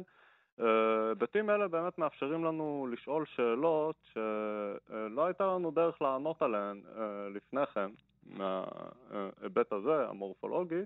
אה, לגבי האופן שבו השתמשו בכלי, או אפילו על אה, קשרים בין תרבויות שונות. אז למעשה יצרתם חיבור אה, בין אנשי מדעי המחשב באוניברסיטה לבין הצוות שלכם כדי לייצר ביחד את התוכנה הזו? אכן כך, ויש לציין שהשיתוף הפעולה הוא באמת שיתוף פעולה אורגני. כלומר, אצלנו גם הארכיאולוגים יודעים לפתח ונכנסים למעמקי ההיבטים המתמטיים והתכנות אה, כתיבת הקוד, אה, וגם אנשי מדעי המחשב באים ומשתתפים בחפירות ויוצאים לשדה אה, ומשתתפים יחד עם כולנו. למעשה הרבה מהרעיונות כאן פותחו במקור במכון ויצמן בשיתוף עם פרופסור עוזי סמילנסקי מהמחלקה לפיזיקה של מערכות מורכבות חלק מהאנשים כאן אה, אה, התמחו אצלו, ואכן שיתוף הפעולה הוא, הוא אורגני לחלוטין. הזכרת קודם, למשל, את האופן שבו אפשר לזהות מרכז כובד של כלים קדומים. זיהוי מרכז כובד של כלי קדום, מה מלמד אותנו, עכשיו נדבר על הצד הארכיאולוגי? מלמד אותנו, מאפשר לנו אולי לפרש את האופן שבו השתמשו בכלי. תחשוב על ההבדל בין uh, uh, מברג, לדוגמה, לפטיש. Mm-hmm. Uh, מברג או כלי שדורש uh, uh, מגע עדין או, או פעולות עדינות, מרכז הכובד שלו יהיה קרוב יותר לבסיס שבו אוחזים בו, אולי למרכז הכלי. לעומת פתי, כלי שמבצעים בו פעולות של דפיקה או, או חציבה או כריתה, כמו בגרזן או פטישון, מרכז הכובד יהיה קרוב יותר לקצה הפעיל. עכשיו, כשאנחנו פוגשים בכלי אבן, שלא כל כך ברור לנו ממבט ראשון מה עשו איתם, ויש הרבה פרשנויות וויכוחים בספרות הארכיאולוגית, על בסיס המדד הזה אנחנו יכולים אה, לתת עוד איזשהו עוגן שהוא מעוגן במדידה אובייקטיבית אה, שמאפשר על גביו לבנות איזושהי פרשנות. ולכן כשאנחנו רואים כלי אבן מאוד מאוד קדומים לעומת כלי אבן מתקופות אה, מעט מאוחרות יותר, שעל פניו נראים דומה אחד לשני, על בסיס המדידה הזאת הצלחנו להראות שהכלים המאוחרים יותר בעצם שימשו כמעין גרזנים שהשתמשו בהם אה, אה, להכות או לחצוב, לעומת כלי האבן הכתומים יותר, בהם מרכז הכובד היה אכן קרוב יותר לבסיס, וכנראה שימשו אה, אולי לשחיטה של בעלי חיים. אגב, זיהוי אופן השימוש באותם כלים, הוא גם יכול לסייע לנו, נגיד, לזהות קשרים תרבותיים בין אוכלוסיות שונות, אם אופן השימוש יהיה דומה? דווקא בהקשר הזה זה פחות אופן השימוש, אבל זה גם משהו שהתוכנה עושה. על ידי מדידת הזוויות אה, בכלי אבן קטנטנים אה, שנקראים מיקרוליטים, שהיו נפוצים באזורנו בתקופה שבין 20 אלף ל-10,000 שנה, אה, פחות או יותר, בקרב קבוצות שונות, חלקן חיו בדרום, בנגב, וחלקן חיו באזורים צפוניים יותר, mm-hmm. באזור הכנרת. ובהקשר הזה דווקא אה, ההבדלים בין הזוויות לא מלמדים על אה, הבדלים בשימוש. לדוגמה, כשמסתכלים על סכיני מטבח אירופאיות ויפניות, אפשר לראות שלמרות שהשימוש שלהם הוא דומה, ישנם הבדלים מסוימים בזוויות של הסכינים, וההבדלים האלה הם נובעים מאיזושהי נורמה תרבותית שהתקבעה במערכת הייצור. ועל ידי uh, uh, uh, מדידה של הסכינים או, או כלים ש, שאנחנו מניחים ששימשו כסכינים, הצלחנו להראות uh, uh, דוגמאות דומות בין uh, קבוצות שונות שחיו ב, באותם, uh, באותן תקופות. זה להראות את הקשרים באמת על בסיס uh, איזשהו רעיון תרבותי שמשולב בתוך יצור כלי האבן. עד איזו רזולוציה אה, אפשר לרדת מבחינת אה, גודלם של, של הכלים שאנחנו יכולים עכשיו למדוד בעזרת התוכנה החדשה? Uh, כיום, התוכנה למעשה מאפשרת uh, לעבוד בכל רזולוציה, אפילו ברזולוציות מיק- מיקרוסקופיות. השאלה כאן היא קשורה יותר לציוד הסריקה. כאן במעבדה אנחנו uh, משתמשים בסורקים בעלי רזולוציה מאוד מאוד גבוהה. שמאפשרים לנו לסרוק uh, uh, ממצאים במגוון גדלים. אנחנו יכולים למדוד גם uh, פרטי אבן בסדרי גודל של סנטימטרים בודדים ואפילו חרצני ענבים בגדלים של מילימטרים. ועד לפסלים בגדלים של מטרים. יחד עם זאת, יש לציין שהרבה uh, ארכיאולוגים או פרויקטי מחקר ארכיאולוגיים עושים היום שימוש בסורקי תלת מימד שהולכים. ונהיים נגישים יותר. כלומר, אפשר לקבל סריקה שהיא סבירה uh, בסך הכל ואולי תאפשר לענות על שאלות ארכיאולוגיות שקשורות ל... אמ, ממצאים יותר נפוצים, כמו כלי חרס או, או כלי אבן בגדלים בינוניים, גם במחירים שהם יותר נגישים. התוכנה הזו כרגע היא לשימוש שלכם בלבד מבחינת החוקרים? אתם משתמשים בה גם אה, אולי אה, מבחינת כלי לימודי גם?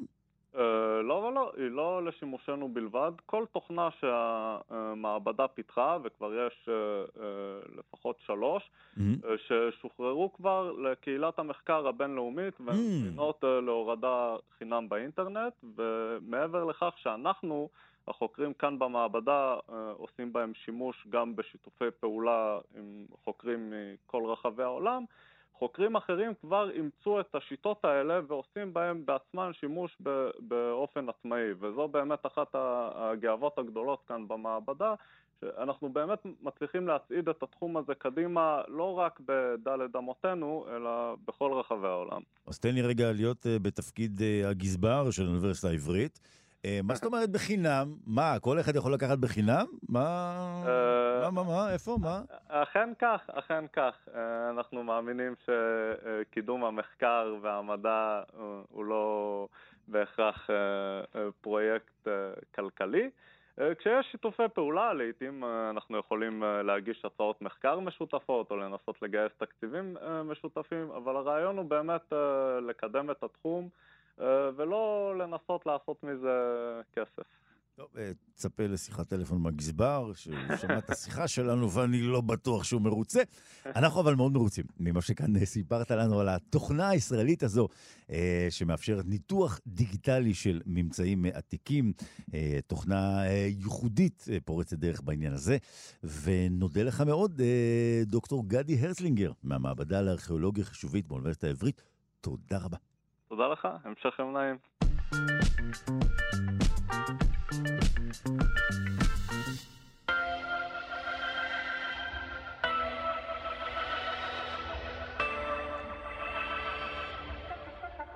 כולנו הרי תמיד מחפשים משמעות, שולחים מבט ושואלים את השאלות החשובות באמת, אבל האם אה, ניסיתם פעם לחשוב על כך שהמשמעות יכולה דווקא לבוא מן הדברים הקטנים, לאו דווקא משהו אחד גדול.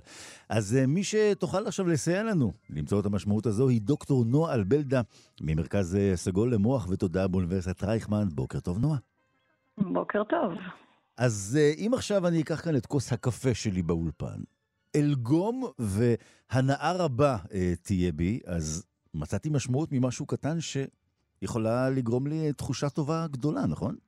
נכון, בדיוק ככה. היכולת שלנו בעצם, נקרא לזה, לעצור ולתת אה, זמן ומקום לחוויות היומיומיות הקטנות, היא יכולת מאוד מאוד חשובה. לתמיכה ברווחה הנפשית שלנו ולאיזושהי תחושה שאנחנו נמצאים פה על כדור הארץ למען מטרה מסוימת, אה, ולצערנו אנחנו לא תמיד נותנים לזה מקום בחיים הכאוטיים שלנו. אז יש לנו כאן עכשיו מחקר חדש, שבאמת, אה, מה שנקרא, שחור על גבי לבן, שאם נדע להעריך את היופי שבדברים הקטנים, אה, אז הקיום נחוש הוא משמעותי הרבה יותר. נכון, אז, אז המחקר הזה בעצם, אני אגיד, המאמר הזה זה בעצם אוסף של אה, שבעה מחקרים, עשו ממש mm-hmm. סדרה ארוכה של אה, שבעה מחקרים, וכל אחד מהמחקרים האלה הסתכל מזווית קצת אחרת על תופעה שהם קוראים לה באנגלית um, experiential appreciation, שכרגיל זה משהו שנורא נורא קשה לתרגם אותו לעברית, אבל אם אני אנסה, זה בעצם באמת היכולת לעצור ולהעריך חוויות. עכשיו, החוויות האלה לא חייבות להיות חוויות משנות חיים, אלא החוויות הקטנות של היום-יום, כמו שאמרת, איזושהי כוס קפה mm-hmm. חמה וטעימה, או לצאת לגינה ולשים לב, למשל, שפרח שם איזשהו פרח, או שהלימונים הראשונים מתחילים אה, להופיע על העץ לימון אצלי בחצר, כן? אולי אפילו איזה סמולטוק, שיחה קטנה עם מישהו? לגמרי, שיחה קטנה עם מישהו, היכולת להתחבר לאנשים אחרים, אה, לשמוע מוזיקה טובה, להסתכל על איזושהי יצירת אומנות, לצאת לטבע ולהתפעל מהיופי הטבעי שמסביבנו. כל הדברים הקטנים האלה בעצם, אה, על פי המחקר הזה, תורמים לאיזושהי תחושה יותר גדולה של משמעות. עכשיו, אני אגיד שהחידוש פה משמעות זה לא משהו חדש שחוקרים אותו. יש כבר הרבה שנים המון מחקרים שמנסים להבין את. המהות הפסיכולוגית של משמעות בחיים. אנחנו יודעים שתחושת משמעות היא מאוד מאוד חשובה mm-hmm. לרווחה הנפשית שלנו. ככל שתחושת המשמעות שלנו יותר גבוהה, הסיכון שנסבול מדיכאון וחרדות וכולי הולך ויורד. אבל בדרך כלל באמת מסתכלים על הדברים הנורא נורא גדולים, כן? תחושה של uh, מטרה, אמ, ההבנה שהנוכחות שלי בעולם עושה איזשהו שינוי חיובי, שאני חשובה לאנשים אחרים וכולי, זה הכל חשוב, אבל הרבה פעמים, מרוב שמסתכלים על הדברים הגדולים והנשגבים, שוכחים את הדברים הקטנים, אה, וזה, mm-hmm. אני חושבת, הייחודיות של המחקר הזה. איך באמת הם ערכו אותו, נועה? מה הם עשו? אז הם עשו כל מיני uh, סוגים של uh, בדיקות, אני אתן דוגמה אולי לשניים או שלושה מחקרים, לא נצייר את כל השבעה מחקרים, אבל למשל, uh, מחקר אחד שהם עשו, הם לקחו איזשהו מאגר נתונים קיים של מאות אנשים שביקשו מהם למלא שאלונים כשהיה הסגר הראשון של הקורונה, שזה כמובן היה חוויה פסיכולוגית מאוד מטלטלת. וחלק מהשאלונים שהאנשים האלה מילאו היו שאלונים שבדקו גם משמעות בחיים וגם את היכולת שלי בעצם ליהנות או להעריך את הדברים הקטנים שקורים לי, בטח mm-hmm. כשאני סגור בבית ואסור כן. לי ללכת לשום מקום. נכון. והם ראו שם ש- שככל שאנשים באמת היו מסוגלים להעריך את החוויות הקטנות החיוביות, היה להם יותר קל להתמודד עם ההשפעות של הסגר, ותחושת המשמעות uh, הייתה גבוהה יותר. אה, מחקר אחר, שהיה מחקר שניסו לעשות איזושהי התערבות, ביקשו מאנשים אה, לנהל יומן. כל יום לכתוב ביומן את החוויות הקטנות שקרו להם, 아, אה, שהיו. משמעותיות עבורם. וראו שהפעולה הזו בעצם העלתה את תחושת המשמעות, מה שבעצם עשית פה זה גרמת לאנשים באופן מכוון לעצור. ולהגיד, הנה, הייתה לי הפעילות הזו, בשעה שמונה עשיתי כך, ואז בעצם אומרים, רגע, היה יום מלא וגדוש, לא ידעתי אפילו.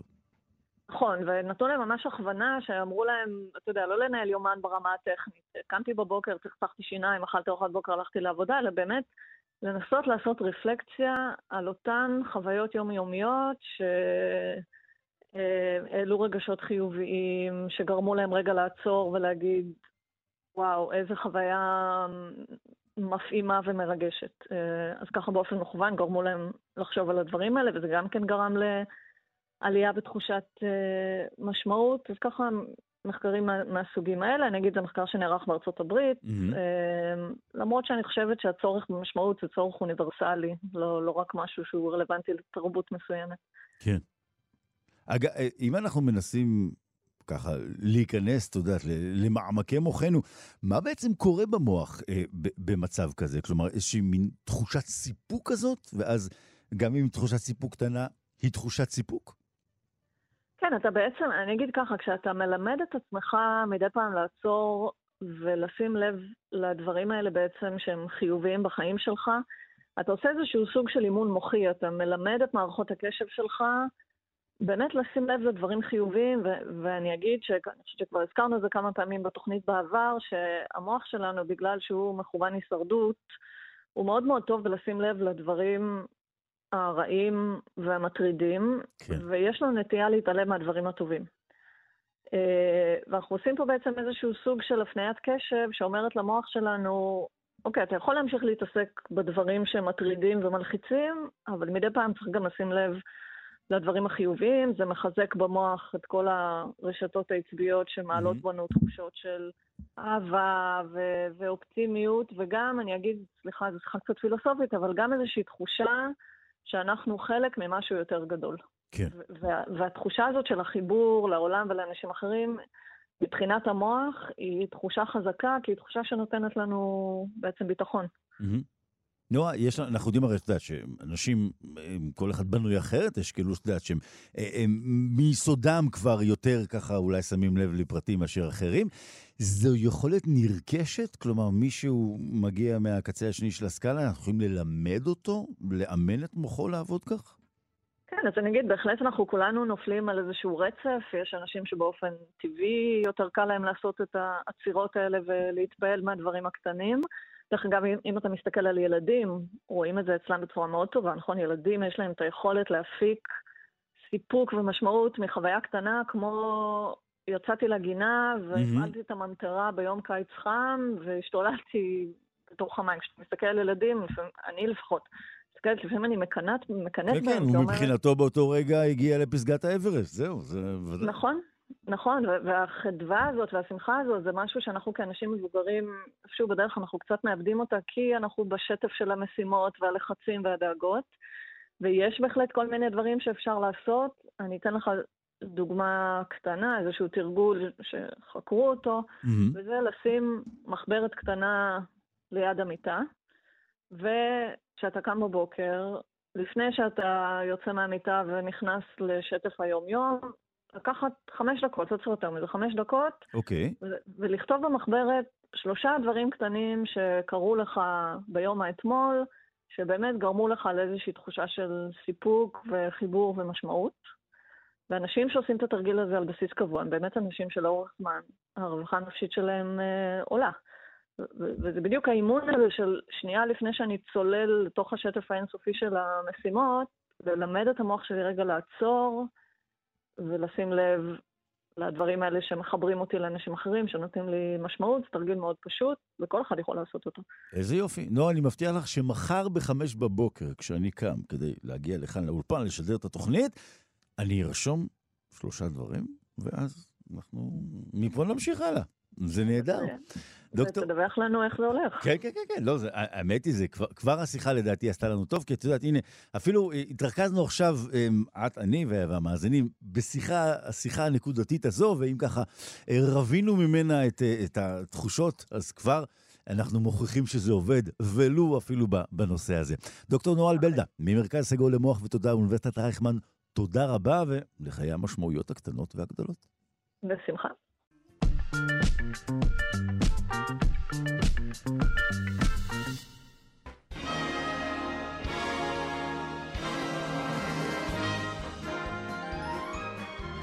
אז הנה אה, כך אה, זה הרגע לשאת מבט אל פסטיבל ירושלים ואל כל אותם אנשים שהיו בפסטיבל אה, וחזרו משם עתירי חוויות, כמו למשל המרצה לתרבות ומבקר התרבות יונתן, גם אני הייתי בפסטיבל ירושלים, גת, שלום, בוקר טוב.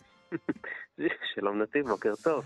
אתה היית בפסטיבל אה, ירושלים, אנחנו יודעים שאתה יודע, הפסטיבל הגדול בארץ, שמדי שנה ככה אה, יכול לתת לנו את העונג הקולנועי המלא. אז אה, קודם כל, לפני שככה נרד לרזולוציות, תן לנו את, את השורה התחתונה. היה פסטיבל השנה טוב, ראוי, מספק? היה פסטיבל, קודם כל הוא עדיין נמשך, גם השבוע הזה. לא, לא, מדבר על סוף השבוע כמובן שהיה. כן, כן. הייתה, הייתה לו פתיחה מאוד מרהיבה אה, עם הקרנת אה, הסרט שזכה בפסטיבל כאן, שנקרא משולש העצבות, mm-hmm. אה, שביים אותו אה, רובן אוסטלונד. השוודי. שהוא כבר כן. זכה, כן, השוודי, שהוא כבר זכה בפסטיבל כאן עם סרטו המדובר הריבוע. והוא הגיע לברכת הסולטן בכבודו ובעצמו, עלה לבמה ופשוט שיגע את הקהל. איזה יופי. Uh, הקהל פשוט השתגע ממנו, הוא uh, עשה לנו הדרכה עם הטלפון, צלמו את המסך ככה, צלמו את הסרט שלי ככה. נהדר. השתעשע איתנו, כן, התבדח קצת על חשבון הרעיון הזה של ה... שזה דרך אגב, חלק ממה שכולל הסרט. סרט. שלו, בלי לעשות ספוילר, uh, מתעסק גם אה, בעידן האינסטוש והפייסוש. כל המשפיענים והמשפיעניות, כן. כן, המשפיענים והמשפיעניות, הדוגמנים, גם uh, עוסק בעולם המעמדות, uh, גם עוסק ב... Uh, ב uh, אתה יודע, פערים כלכליים, פערים מעמדיים, פערים mm-hmm. תפיסתיים, דימוי, כל הנושא של דימוי בכלל, בעידן ה... המתורגת הזה שלנו, של כל אחד חושב איך הוא נתפס בעיני איך, מי, בעיני איך... אה, אמרת, אה, האנש, כן. רגע, אמרת מתורגת. מתורגת, זאת אומרת... לא, לא, לא, אני התכוונתי כן. שהכנסת את שם המשפחה שלך בתוכו. סתם, סתם, סתם, אני צוחק. אה, בקיצור, הוא, הוא, הוא, הוא יודע לעשות פלברות יפות מאוד עם כן. עולם הסמליות, עם הדימויים וכדומה, והוא עושה את זה נפלא. בסרט מאוד קשה לעיכול. עם סצנות מאוד קשות ולא נעימות, ואף יש לומר מגעילות, שאני לא אכנס לזה כרגע, mm-hmm. אבל אה, הוא מצליח להביא דברים מאוד עוצמתיים לתוך הסרטים שלו, וזאת הייתה פתיחה מאוד חזקה. כן. אגב, אני, אה, אה, אה. כמו שאמרת, זה היה סרט הפתיחה בבריכת הסולטן, שם תמיד עושים את, את הפתיחה. אז כמי ש... שאלתי אותך בפתיח, כמי שכבר היה בסופי שבוע של פתיחה, איך אתה משווה ל, ל, לפתיחות אחרות של הפסטיבל הזה, שמדי שנה אנחנו יודעים שמנסה ככה? כן, זאת אחת, אין ספק שזאת אחת הפתיחות היותר חזקות שהיו לפסטיבל. אה, כמובן, אה, זה לא קל להתחרות עם טרנטינו, שהיה בשנה שעברה איתנו בקהל ועל הבמה וכדומה. אבל אה, אכן אה, פתיחה חזקה מאוד. אגב, אני זוכר שנה אחת, במהלך... אני זוכר שנה אחת שסרט הפתיחה היה רטטוי עד כדי כך. אפילו זה אני זוכר, סרט מצויר שפתח את הפסטיבל, שזה היה בהחלט אה, אה, משהו מעניין, אבל בוא נחזור אתה ואני עכשיו יחד לימי המיוזיקלס, כי שיר השיר בגשם, נכון? נכון, בפסטיבל הזה אה, חוגגים אה, 70 שנה אה, לסרט אה, שיר השיר בגשם, המיוזיקל האולטימטיבי, אה, שכמובן מככבים בו אה, ג'ין קלי ודבי ריינולדס. והסרט הזה הוקרן אה, בפסטיבל, וגם עדיין יוקרן עוד, אה, עוד מספר פעמים השבוע. Mm-hmm. עשו לזה רסטורציה, חידוש, כן. עותק משוחזר, יפהפה, צריך לזכור, אנחנו מדברים על סרט משנת 1952, אבל מתברר שגם סרטים אחרי 70 שנה אפשר להוציא מהם את, ה, את הברק ואת הצבעים הטובים ביכולות הטכנולוגיות של היום. ומעניין לראות uh, שהסרט הזה, uh, תראה, אי אפשר להגיד שהוא חדש וטרי גם היום, mm-hmm. אבל הוא עדיין מאוד משעשע ומצחיק, כי הוא בסופו של דבר סרט רפלקסיבי, זה סרט שעוסק בעשיית סרט. תמיד סרטים שעוסקים בעשיית סרטים הם משעשעים לאורך תקופה הרבה יותר uh, uh, ארוכה מאשר סרטים, למשל, שהופכים להיות uh, טיפה פגי תוקף בגלל התקופה או בגלל שהקונטקסט כבר uh, התיישן וכדומה.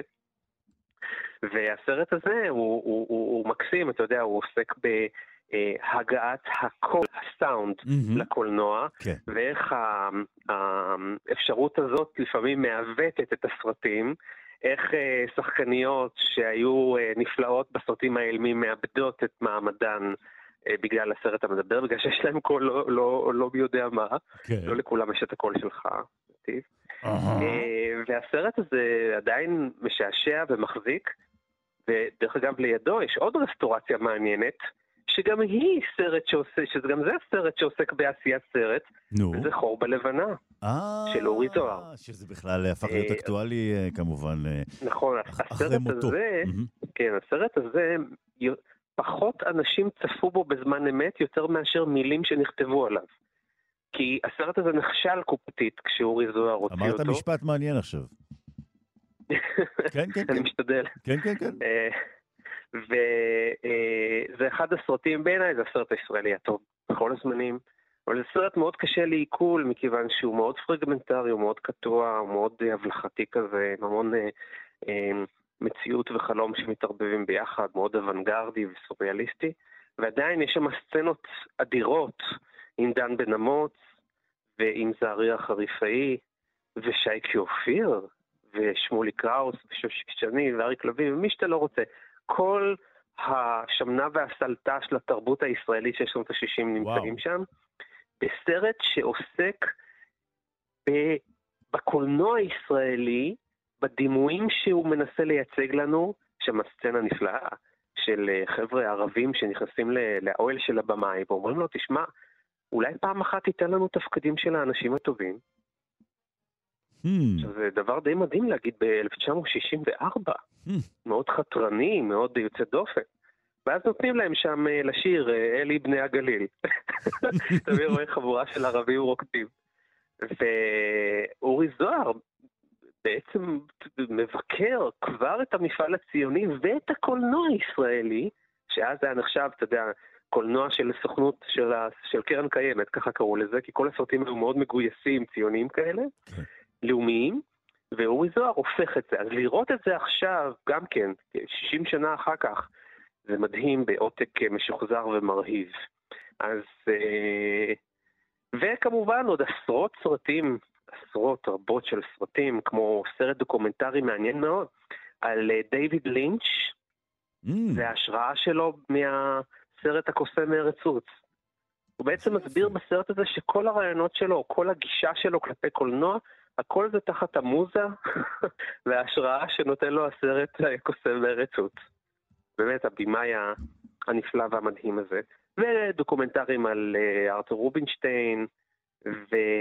סליחה, ליאונרד ברנשטיין, סליחה, mm. טעות. ליאונרד ברנשטיין וסרטים נוספים.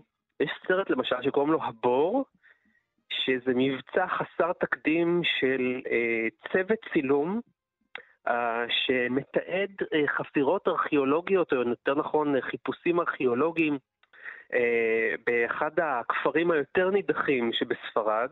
כן. ומגיעים למעמקי האדמה כמו שאף סרט לא עשה לפני כן. זה סרט שהוא בין 77 דקות ואין בו אף מילה אחת מדוברת, אבל הקהל עובר איזה סוג של תהליך מדהים של אה, מעבר לתוך, אה, לפנים המנהרה והמערה והחוצה לה. זה משהו שקשה לתאר אותו, זה כמו לתאר אה, תמונה אקספרסיוניסטית, כן. צריך לראות את זה בשביל... את שרלוט גינסבורג פגשת? לצערי לא, אני יודע שאתה רצית שאנחנו נצטלם סלפי, אבל... בוודאי, לכן שלחתי אותך לשם, כן. אבל לא, לא, לא, לא, לא הספקתי הפעם, אני מקווה שאני אצליח בפעם הבאה. אוקיי. אה, אבל אה, כן. יונתן, אז אה, לפני סיום, יש לך אולי איזושהי המלצה אולי לאיזשהו סרט שאחד ממאזיננו או מאזינתנו יכולים עוד ככה לתפוס בשבוע הזה של הפסטיבל? כן, בהחלט. מקרינים עוד מספר פעמים את הסרט קורסאז', שזה הסרט של מארי קרויצר, זה גם משתתף בתחרות הבינלאומית. זה סרט uh, מעניין מאוד על הקיסרית אליזבת, שנודעה בכינוי סיסי, שהייתה גיבורה מרתקת, מעניינת, uh, יוצאת דופן uh, בהיסטוריה. לא הייתה האישה, האישה ה... בוא נגיד, האופיינית לאותה תקופה, כמו שקיסרים ומלכים אה, ציפו שנשים תתנהגנה, ולכן זה סרט, אה, סרט בהחלט מרתק. אה, עוד אה, סרט שכדאי מאוד לראות, אה, זה סרט שנקרא עכביש קדוש. עכביש קדוש זה סרט אה, שמדבר על, ה, בוא נגיד, על הפטריארכליות והמיזוגניה של הממסד האיראני. Mm-hmm. זה סרט גם כן חזק ומרגש.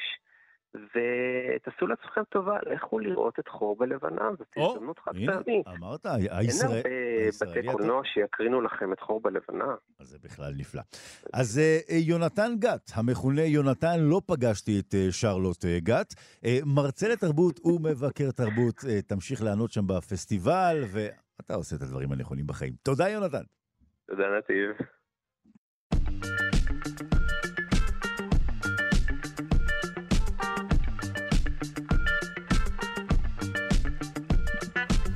שלושה שיודעים, אנחנו מגיעים uh, לסיום uh, השעתיים של הבוקר הזה. בואו נזכיר לכם, אנחנו ניפגש גם הערב בשמונה בערב בשידור החוזר שלנו. אפשר להצטרף אלינו uh, בכל זמן ובכל מקום. אתם יודעים להאזין לנו גם כהסכת באמצעות היישומון של כאן וגם בספוטיפיי, באפל ובגוגל. אתם מוזמנים להצטרף לקהילה הרשמית של שלושה שיודעים בפייסבוק, כאן שלושה שיודעים. Uh, תודה רבה לכל הצוות שהיה כאן uh, הבוקר הזה. העורך הוא רז חסון, המפיקה אלכס לויקר, על הביצוע הטכני אלון מקלר, uh, שרון קנטור לא כאן עמנו היום, כאן באולפן נתיב רובינזון. מי שכבר נכנס לאולפן הוא גואל פינטו, שמיד יהיה כאן עם שעתיים של גם כן תרבות, לפי החיוך של גואל. הולך להיות מעניין, אז אתם בהחלט מוזמנים. אנחנו ניפגש כאן גם מחר ב-7 בבוקר. לכולכם יום טוב, מלא ידע.